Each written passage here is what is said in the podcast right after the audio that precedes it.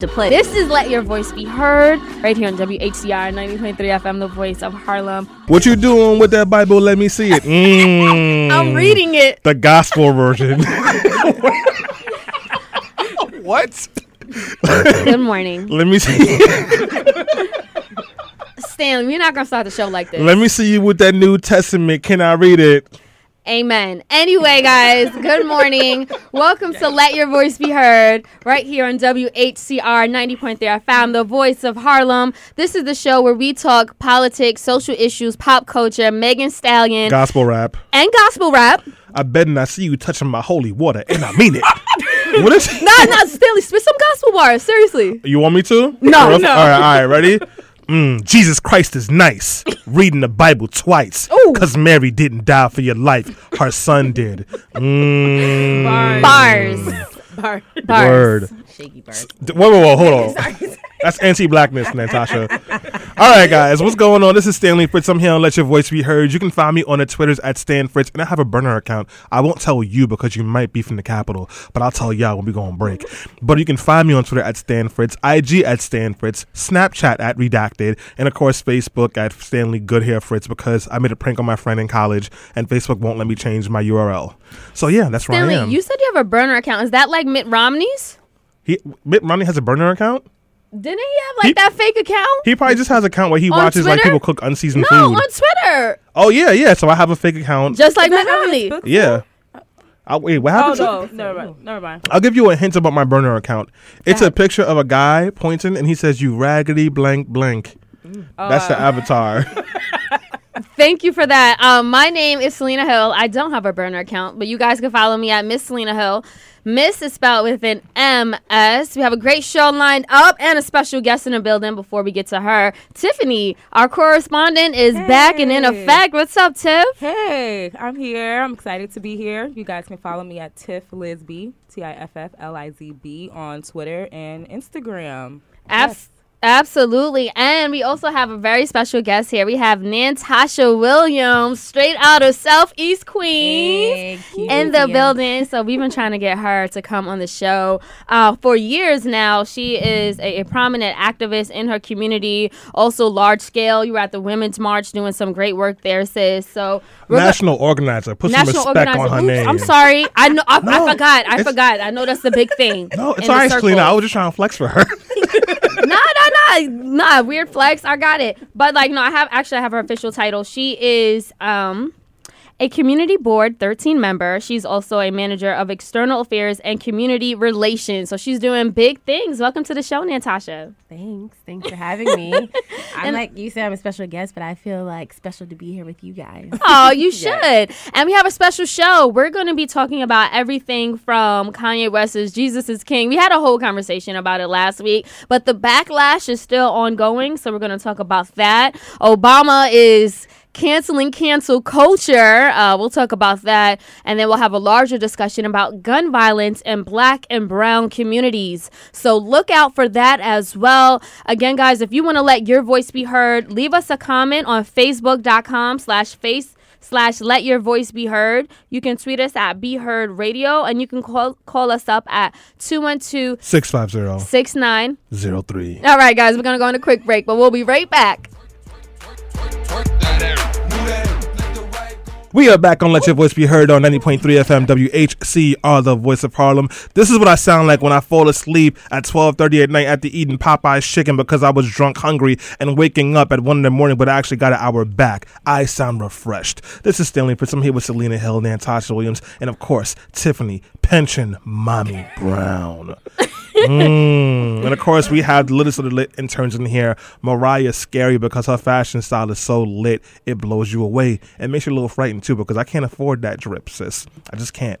Anyways, we are here with the news roundup the things that make you laugh, cry, curse, flip a table, or just stare confused. And I want to start the news roundup right now and let you guys jump in with a video that I saw on Twitter that I'm going to share on our Facebook wall where somebody took a turkey and put a block of cheese in it Yep. And then put it in a big bucket and poured like put a bunch of water in a bucket, then put brown sugar and salt, then poured all the water out along with the seasoning, mm-hmm. and then put Cheeto dust all over it, mm-hmm. and then potatoes, and then put salt and pepper, and then Cheeto dust on the potatoes, then more cheese and baked it. Stanley, why? Exactly. What was the purpose Because of white this? supremacy. I don't No, know. no, no. Seriously, what what is the reasoning? What's the context? Give it to us. They're saying that's a cool way to make your turkey for Thanksgiving. Oh, that makes it all better now. no, I didn't know where he was going Oh, with uh, this. oh. I was just like, okay. I, I'm thinking. I, honestly, when you kept saying Cheeto dust, I thought they made a turkey out of Donald Trump. No. So I was like, oh, so they mm-hmm. carved a turkey. That would have been turkey. a better reason. Oh. Yeah, like that's- I was just like, You trying to freak it? Move on to the next story. You heard you. No, they were just white people. Just I don't know. White allies and friends. Why don't you season your food? And then when you do season it, why would you put Cheeto dust on it? I mean, you you can't knock it until you try it. All right, try it. I mean, anyway, Yeah, Tip- yeah. Even get Cheeto dust. Tiffany, did you have any thoughts on this Cheeto turkey? No, It I don't sounds- it eat sounds turkey. Like you watched meat. it. I did Oh. see it. Yeah, I don't eat meat. And what did you think when you saw it? I was like, white people up to their That's antics white. again. That's, that's violence right there. and everyone wants to go viral. Like that was a viral moment. They did that on purpose. I'm calling Kamala Harris on them. yes, The get her elected, y'all. well, I'm glad that we talked about white supremacy because Donald Trump showed up at Madison Square Garden last night, Saturday night. He went to a UFC fight and he was not welcomed very warmly. He was actually booed. Some people were cheering, but I think, you know, he was also booed at the World Series. Mm-hmm. So I'm like, I think that he thinks if he goes to these large arenas where white people are, he's going to be welcome, but that's not the case. Like, Natasha, what did you think about it? And would you boo him if you were there? I would certainly boo him. I might get up and leave. Um, Right, I just yeah. don't even want to be in that close proximity to to Donald Trump. But ooh, I mean, the thing is, he's not popular. like he's just really not. And I feel like because of everything that's going on, people are really tired of him. White, brown, yellow, red, green, orange. Like it doesn't even matter at this point. He has um, successfully become complete scum. and I think everybody is coming to realize what type of scum he is. And so yeah, you're gonna get booed because no one is really feeling you, bro. He's big garbage. So, guys, if you want to call in with a question, comment, concern, curse word, or news story, give us a call at 212 650 6903. Again, that's 212 650 6903. If you really love us, give us some money through Patreon, patreon.com slash Be Heard Radio. And of course, let me say what's up to Internet, who's on there, Gregory Nate Smith, and all the other wonderful, beautiful, brilliant people on Facebook Live. Can we talk Yes. about Barack O'Drama? Yeah, you better not talk about my forever president like that. Yeah. Calling him mm. drama. So first off, my homegirl, the only reason I even knew Obama said anything was because my homegirl was like, "Yo, this is the second straight event Obama didn't wear his wedding ring," and I was like, "What? Oh, what do you?" no, he better. Uh-uh. All right, I need to uh-uh. relax. what if this this shade room conspiracies? Get out of here, y'all. Wait, so I'm like, all right. So I'm like, I don't care. And she's like, no, check to see if I'm crazy or not. So I went to go check, and he was wearing his wedding ring, but he was also like, you know, cancel culture is trash, and people are on Twitter and they like are holding people to these impossible standards when in real life. Even the people who do good things are nuanced and like they're not perfect. They do ugly things too, and you have to be willing to negotiate and compromise. And now people are canceling Obama.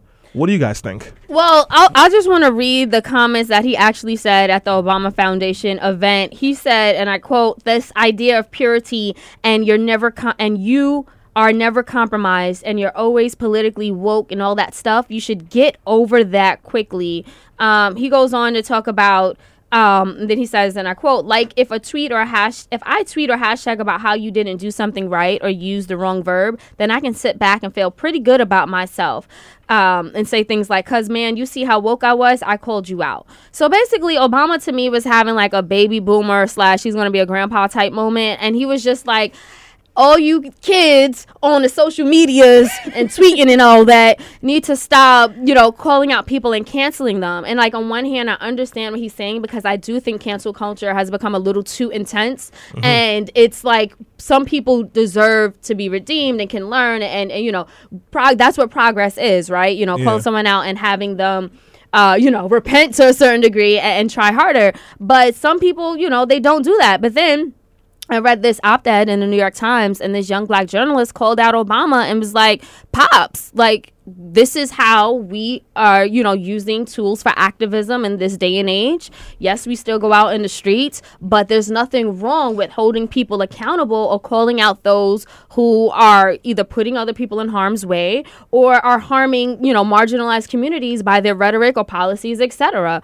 So, Tiffany, where do you stand on this issue? Has Obama been canceled? All right. No. All right, and I'm not even interested. Like Obama can never be canceled. He's the first black president. Like everyone, get a grip. um, That's um, a bar. like, for real. But I do think what we saw Obama was like an oversimplification of cancel culture, and to me, I don't consider political activism or political political engagement a form of of cancel culture. I do think when we see cancel culture playing out in social media for like, oh my gosh, you see like people like finding like tweets from like ten years ago when a star like blows up, and then they kind of like lose their endorsements and things of that nature. But I don't really feel like people ever really get canceled.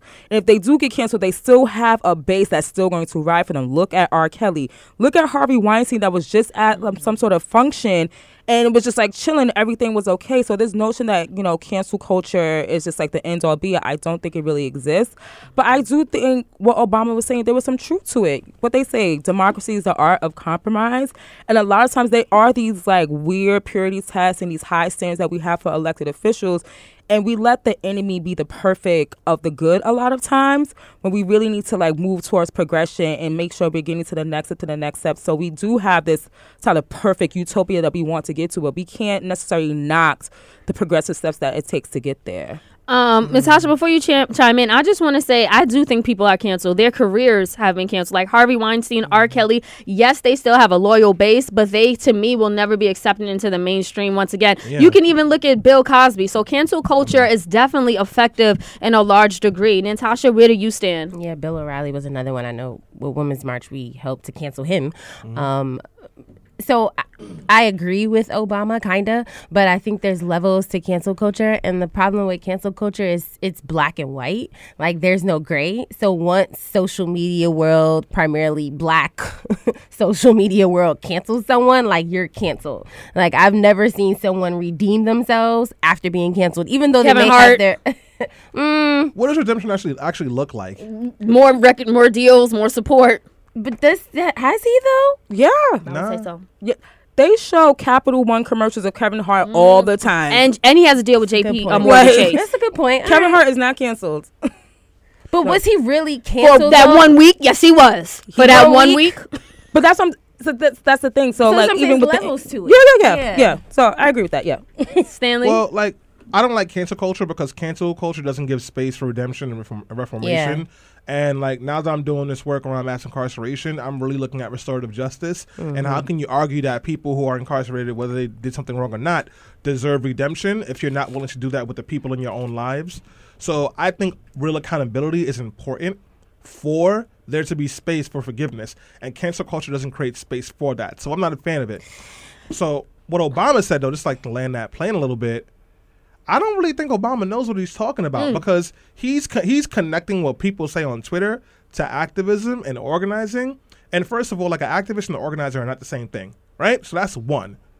Two, like accountability is not canceling. If you're trying to hold somebody accountable for trash things they did, that's not a bad thing. Mm-hmm. And the, the the thing that like a lot of folks have issues with is before you didn't have to hear our mouths when we didn't like some stuff you did, but now you hop on Twitter, you want to share pictures of your dogs, and we're like, yeah, but you blew up Syria, and they don't like that. That's what that is. Yeah. I mean, I would tend to agree. So, Kenroy uh, Charrington, he has chimed in on Facebook. He says, I believe in the cancel movement a little. Celebrities, yes, they face consequences, but their art, if it's really good, who can deny it? I mean, good mm. point there, Dave Kenroy. Chappelle. Oh Dave my gosh. Well, that's just back to the R. I'm- Kelly I'm ne- situation. That's the main point that people have with Dave R. Kelly. They're like, yeah, he did all these horrible things, but you can't deny the art. You can't deny the artist in him. Yeah, It's he was like, singing about 13-year-olds. Like molested people and like kidnapped. I mean, they said the Got same. They said the same thing about Michael Jackson, but he's still a legend. He didn't touch them boys. Tiffany. No. He did not touch them If boys. Jay do that, if Jay do that, don't do Y'all that. Yo. still. No, no, I don't know. Exactly. No, I'm I'm being facetious. I don't know. He might have did. it. Even if he did, I'm still gonna be I'm kidding. He I'm didn't kidding. touch But it's, boys. but it's different for him because he's dead, and I feel like He's that. bad I, I think it's right. And I, would- I just want to Dead, put it out there. I was just kidding. Like Um, they dug up his grave to be like, yo, he touched these boys. No, he didn't. He's dead. Leave Well, him you know what, Stanley? I'm so happy that you have so much Uh-oh. grace and mercy on people who are canceled and need to be forgiven because, like, where's that same energy for Kanye West? Who? So, Kanye West, You mean the one who was selling fifty-five dollar pancakes at his at his, at his Jesus store? Stanley. I, I what he's doing is not of God. yeah, like I have, I have space. I, if he wants to come back and be redeemed and like say I messed up and I want to be accountable to that, I will hold space for him. Really? I do not actively hold space for Uncle Tom's bootlickers or anybody who is looking to push white supremacy forward. Mm-hmm. Like I can't mess with you. Don't tell me, oh, well, I agree with some of the things they say. Oh, and you so you disagree with them lynching black people and caging children, but you like that they cut taxes in a way that helps the rich and makes the lives of black people harder. That's cool with you? No, I'm not with that.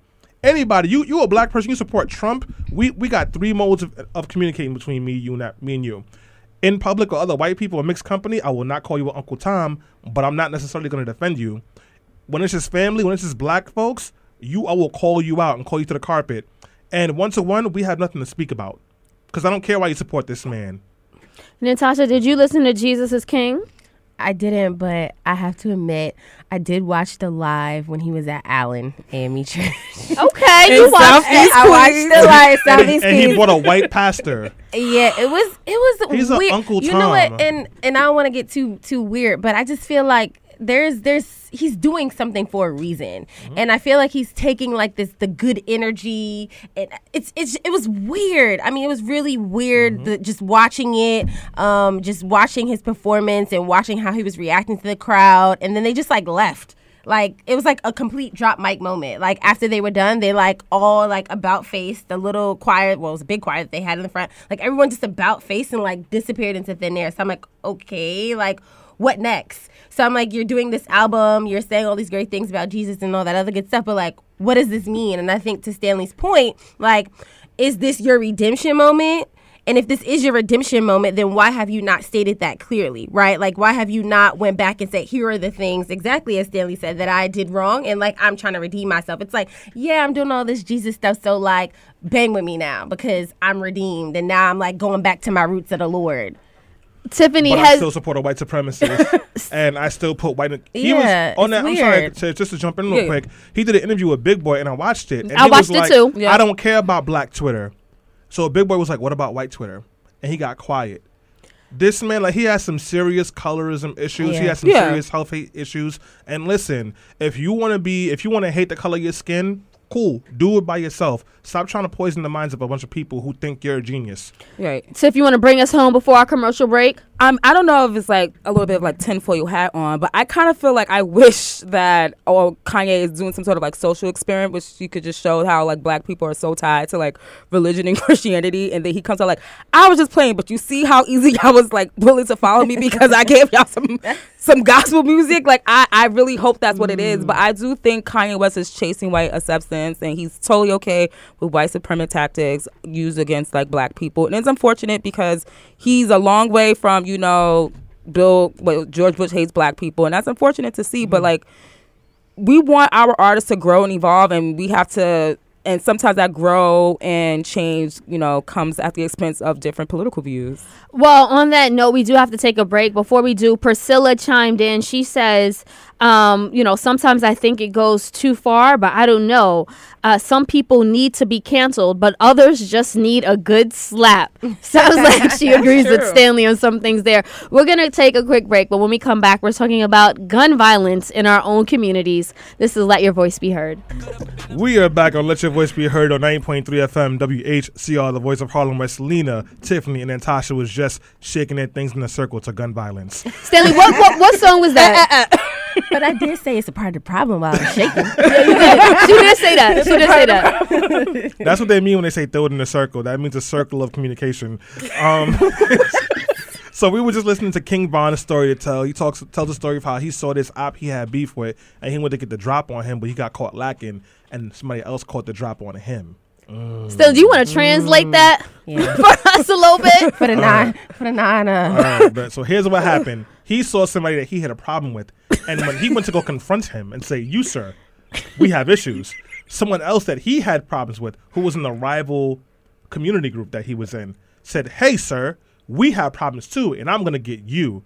And the, story, the song ends with him in the drop right now. Like he got, he didn't get the guy he wanted to get, and the guy that wanted to get him is coming after him, and he starts shooting his gun, which is mm. old but still effective. All right. Well, thank you for that, Stanley. And I'm so happy that you segued into that because um, it, it was a. Just to get serious for a moment. So, um, there was a 14 year old boy who was playing basketball just after 8 p.m. at Baisley Park Houses on Foch Boulevard in Queen in Jamaica, Queens, New York. Um, it was just another night on the court for Aamir Griffin when a bullet hit him in the torso from 100 yards away. As a result, this high school freshman with dreams of playing ball in the NBA was pronounced dead at Jamaica Hospital a little over a week ago. Now, surveillance video showed two people who appear to be black teenagers themselves fleeing away from the scene after the shots were fired.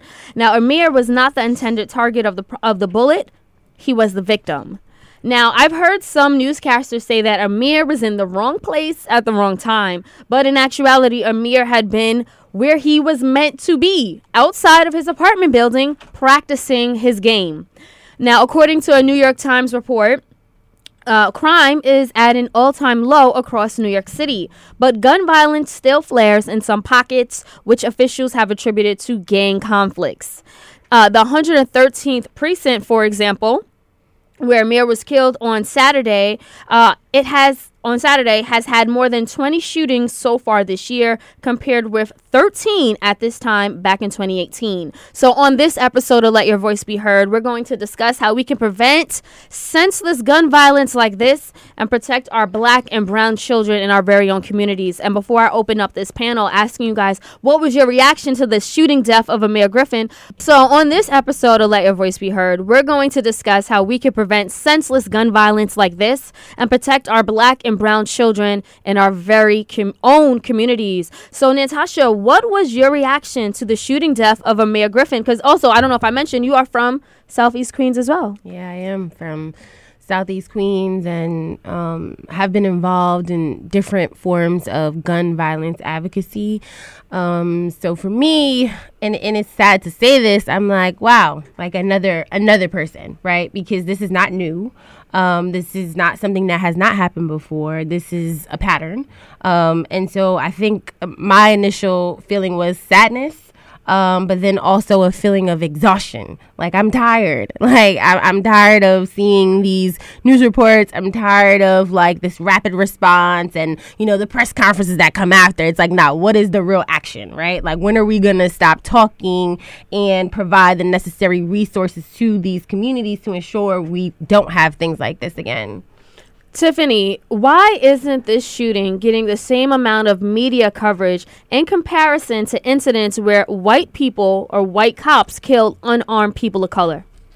I think it's a notion that gun violence is like really like normalized in black and brown mm-hmm. communities and this idea that oh this is just what happens here. This is what happens in Southeast Queens or Brownsville or East New York. Like they're always killing and shooting each other and we're ignoring like the activists and the community groups that already exist that have peace walks or all sorts of like advocacy around gun violence because they, you know, the elders or just people who care, like they recognize this as an issue.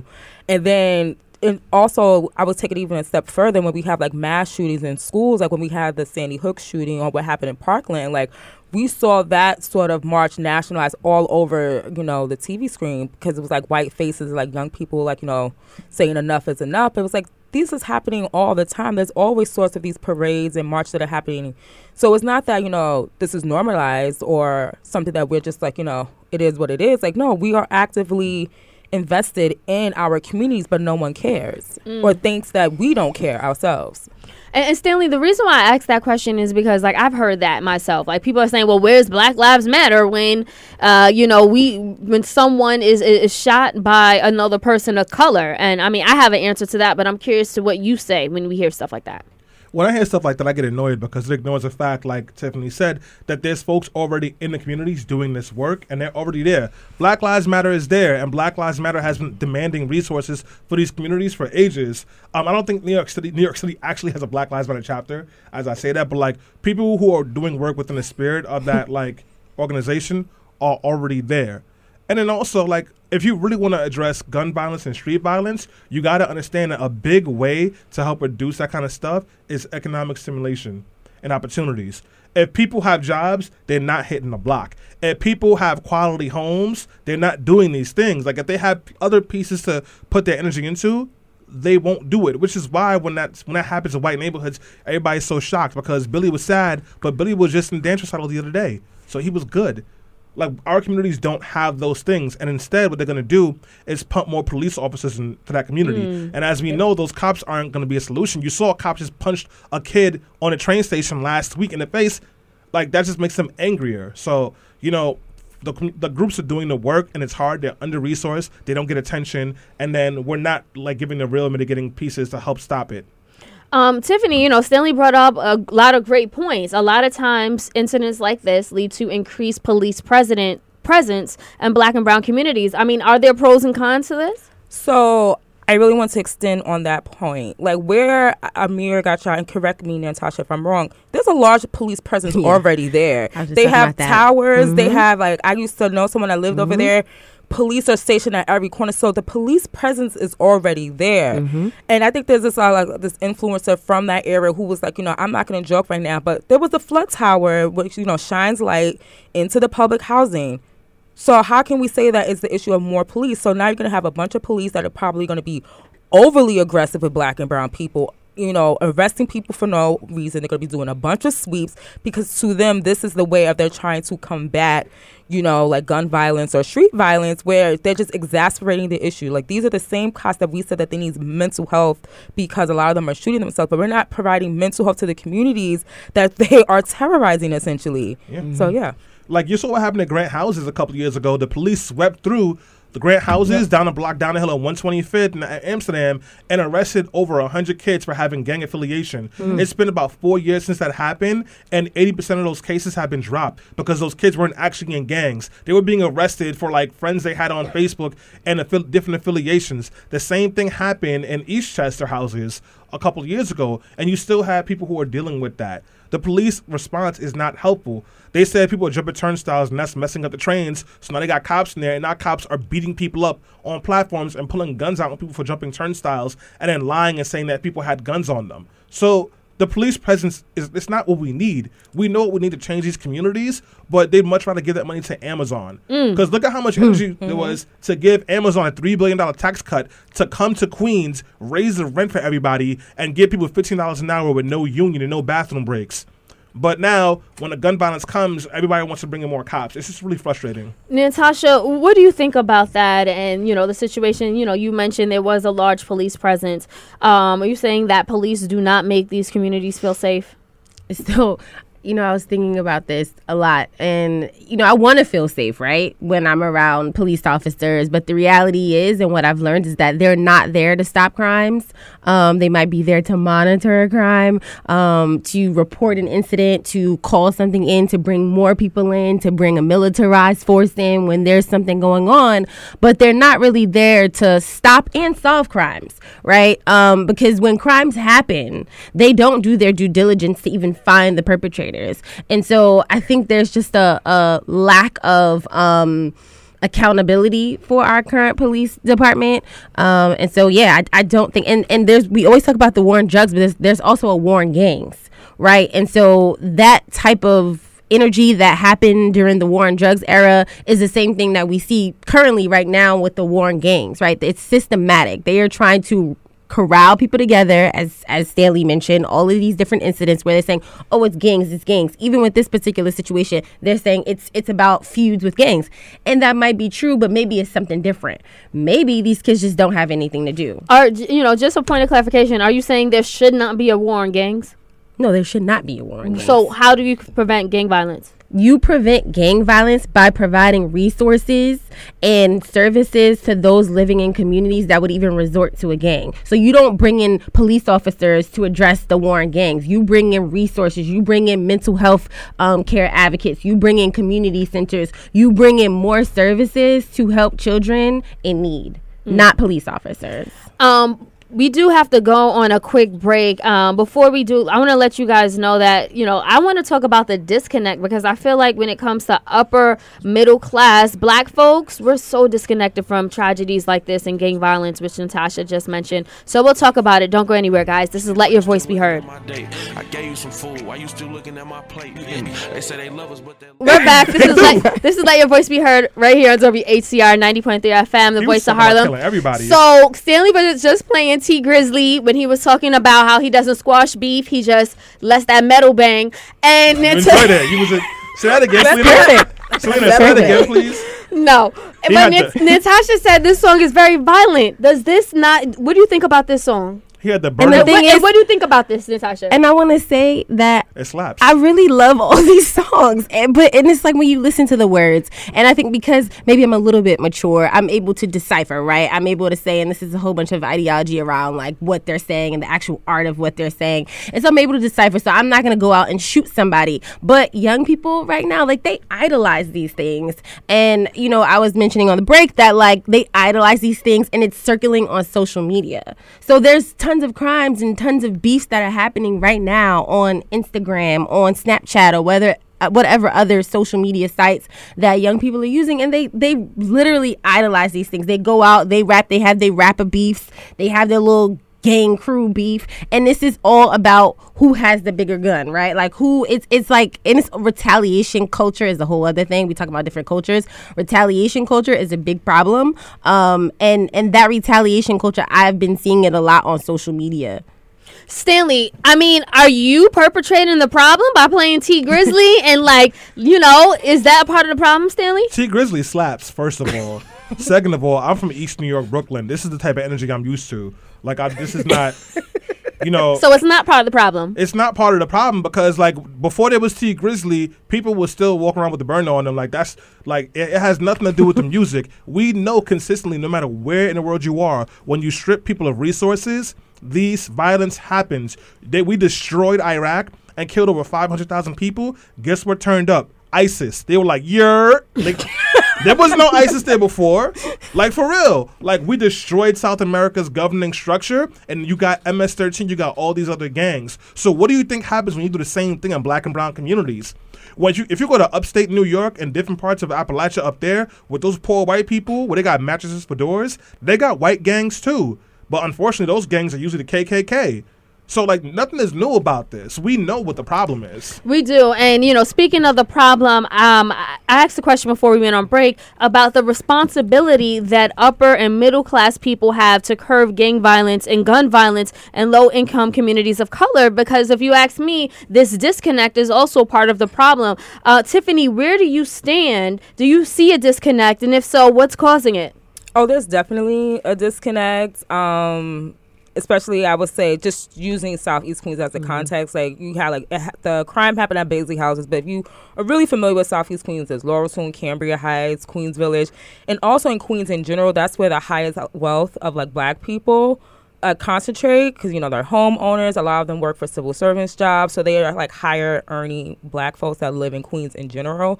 And I think there's this notion that they kind of subscribe to the American dream. You got the house, white picket fence. You know, you live in a relatively quiet neighborhood. So when you hear these sort of shootings, it's like, oh my God, not in my backyard. But this is the reality that's happening. And a lot of it is, and it's this notion that you may feel like, oh, it's a lack of resources, which it also is true, or like maybe a lack of like two parent households. I feel like a lot of these kids that are involving themselves in gang culture, like they come from mm-hmm. quote unquote two parent households. Yes, they they got do. houses, like, like, you you know, got grass, son. I mean, Right? I'm just saying. no, it's Yo, true. I Like, never understood that from East New York and Brownsville. I Like we know. had like burnt out abandoned buildings. I knew why we were banging over there. Yeah. When I got to Queens, you had the upstairs and the downstairs and Yeah. was blood. I'm Right. like, real? Ex- exactly. So we had to really, and I was talking about this with uh, a colleague. Like we really have to get to like the root of why these children are turning to a feeling of like you know going to a gang, you know, a sense of belonging, a sense of power. Because a lot of times, black brown folks, we are powerless in a sense, but we feel like we're part of a gang. You, oh, so you, we have power over these three block radius. Like that does a lot for self-esteem or like you know who you, who you identify as. So i definitely think there's a disconnect and i do think we have to have a responsibility. And i also think a lot of times in southeast queens i went to uh, like a community board meeting, i feel like a lot of times we feel that like police is a way to deal with these sort of Mm-hmm. issues. And I'm like, how are we using white supremacy tactics on each other? Like that does not Mm-hmm. make sense. We need to talk to each other. We really need to get to know your neighbor so you don't feel the need to call the cops because we know what how that can potentially end. You know, growing up in these same exact communities that we're talking about uh, in Southeast Queens, Queens Village, St. Albans, um, I've seen it. Like you said, like I was fortunate to go. I went to private school and I went to public school. And when I was going to private school, um, I didn't. I know some of the people who grew up in two parent households who almost seem to make a choice um, to get into certain to certain you know in, in gang activity or involvement. Whereas I felt like the my peers in private school they didn't. They probably were also uh, um had that choice too, but they didn't. But the ones in public school, I did see that, and I was at times a little perplexed. But I do think it was the influences around them. Like just because they were growing up in this community, they still had cousins and, and uncles or mm-hmm. whatever who lived in, you know, Brownsville or these other communities and they were visiting them. So I thought that was like a possible influence. I also think that um I'm, I'm I also think that music can definitely play mm-hmm. a part in that because it can influence your behavior, how you act, what you think is cool when you are at a very impressionable age. Mm-hmm. Stanley. So I want to throw some bells on my folks who had both their parents with full time jobs and homes and say that the culture and the perception of black people, especially black men, up until recently has been very skewed. So that if you were not showing up in a certain way, you weren't really black and you weren't really authentic. Mm-hmm. And that can be a big driving factor into why folks show up in a certain way. Because I wasn't really somebody that wanted to get in trouble when I was growing up. But like where I was growing up, like I mean, you didn't really have much of a choice in East New York and Brownsville. But like you know, when you went to other parts, people want to be down because they want to be cool and they want to exist. And we're trying to like romanticize something that really is a hellhole and a war zone. So when people like have these things, it's almost I think there's almost a level of guilt. Even me now, as I guess I'm a, a upper middle class black person. You got money, Stanley. Don't You're cry. upper- You you're got upperly money. mobile. You be having every time I turn around, you got a new promotion. When so I pay, you got some let's put it points, this way: when I pay my when I, when I pay my rent, I can still order out. So I guess so. Mm. But yeah, like you know, even like as a, I guess an upper middle class or upperly mobile black person now, it's you know, I still feel some guilt because it's like I still got friends on the block, like I still got friends who are out there, and like sometimes you feel bad about it, but you know, at the end of the day, like I don't think we have a quote unquote responsibility to go down and help anybody. I don't, I don't think that's a good way to look at it. I think that we have to work with our communities and our people who are us. They're reflections of us in every way, and help like and help to save those communities. Like that's our responsibility. Is like if like I made it out of East New York, I made it out of Brownsville, right? So now, how do I show up in the community and give people tools so that we don't have to make it out? We can stay there and build it. Nantasha? Yeah, Queens, Southeast Queens is really weird though because um, you have we, we don't have that much public housing facilities. I mean, we literally only have two, Baisley and Forty, um, and then the Rockaways. And so you know we, we don't have high volumes of, of public housing, but people are starving in Queens too. I mean, foreclosures are on the rise. Yep. Um, you know, people have trouble maintaining their home, um, and so there is there is things that can be addressed. And I think for Southeast Queens and what I know of a lot of I say elitist Black folk, we don't like to talk about our problems. Like, shh, don't don't mm-hmm. talk about that. Like Capital that's not our problem. blocks. And it's like no, but re- but it really is, right? So we we try to have this perception that we've we've mobilized and we're better than because we mm-hmm. have we own homes, we have grass. That's my mm-hmm. funny comment about Queens. We have grass. you know, we might have a a, a, a gardener, um, but we still have issues in our community. And to me, we don't address those issues. And I think that's the problem, and that's the disconnect is that we don't really address the issues in our community. And I think it's it's a form of almost internalized op- oppression, right? Like you're now adapting the tools of our oppressor because you feel like you've made it. So now you feel like you have to do things that our oppressor would do. And I always joke because uh, most of the time I've worked for Brooklyn members. When I was working for Brooklyn elected officials, Brooklyn community, soft on crime, hard on police. Southeast Queens, when I ran for the 33rd Assembly District, hard on crime, Yes. soft on police. Like that is our culture. We are soft What on police. mean? It means that we are okay mm-hmm. prosecuting and arresting people for littering because we don't want people to litter on our sidewalk. Whereas Oh. Brooklyn is like, nah, like the police shouldn't be doing this, the police shouldn't be doing that. Mm. Queens is very even you mentioned community board. I'm a member of community board 13.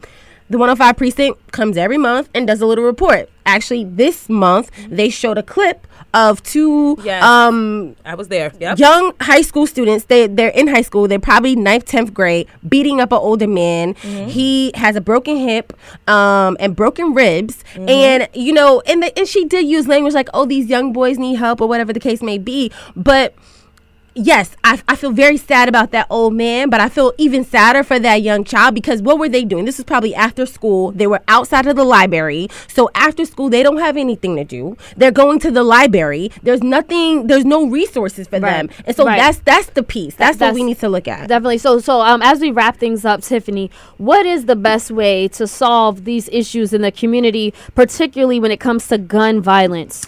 Um, really quickly, a lot of people were giving Kamala Harris like heck because she said what stops a bullet is a job, right?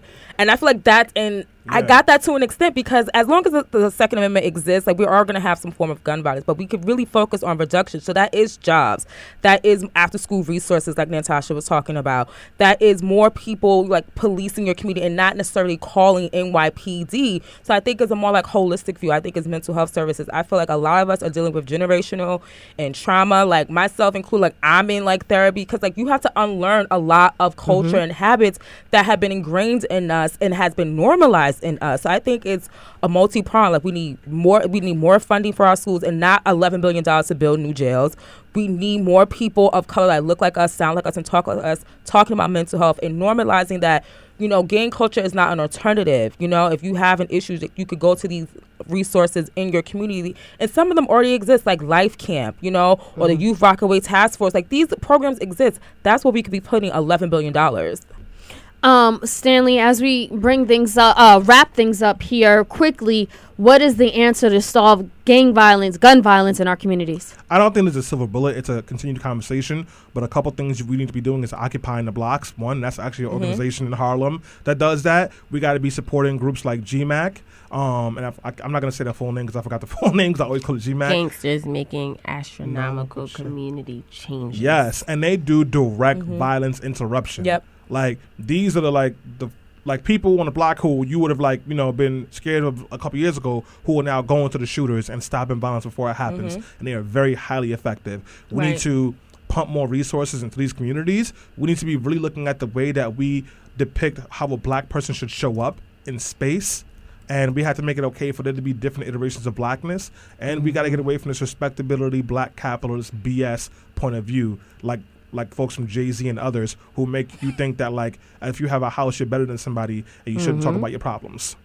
Um, Nantasha, just really quickly in about um 20 seconds. Listen, y'all just said everything, so I, I don't have anything else to say. Um, I think speaking about the problem, putting resources to finding more solutions about the problem is something that we need to do. It's just in addition to what both um, Stanley and have said. Absolutely. And I just want to end things by saying that Kevin Jones actually chimed in on our Facebook Live. He says many of uh, youth get involved with gangs because they feel like they don't have any family and they feel like they don't have any hope for the future. We need to let them know that they can own their own businesses and they too can become CEOs of their own com- companies. I agree with Kevin there. I also agree with Stanley the, and the panel up here. Uh, everything that was said. I mean, it, it's true. It's about providing hope and it's about providing love to these people. And i think that the the resources are already there. They just need to be more funded especially what erica ford is doing with life camp. Like she that's literally in her region. And i think that you know Definitely her with the stats community. saying like I'm on the board. right. No yeah so i mean she's been doing this work for decades at this point and we need to continue to support our sister and support our, their organizations and we mm. can do that by making 5 to ten, fifteen dollar, 20 dollar donations. A little bit counts and goes very far especially when it comes to keeping our children safe. And i think for those who feel disconnected don't wait until those bullets come into your own backyard. Like is that what you're waiting for? Like again bullets don't have names on them. And this young boy Aamir Griffin rest in peace he was shot because he was at the right place at the right time. So it can happen to any one of us. So i think that rather than trying to remove ourselves because we don't want to be categorized as the ratchet in the ghetto we need to understand that collectively we are together and we're in closer proximity to each other than we are to whiteness so we need to stop with the white supremacist type thinking and rhetoric on that note i want to thank everyone for chiming in to let your voice be heard today for the comments and the questions. We appreciate that. And be sure to continue to support Let Your Voice Be Heard on patreon.com slash be heard radio. A small donation to us will support us and we will continue to support the issues and the causes that you care about. Till next week, guys.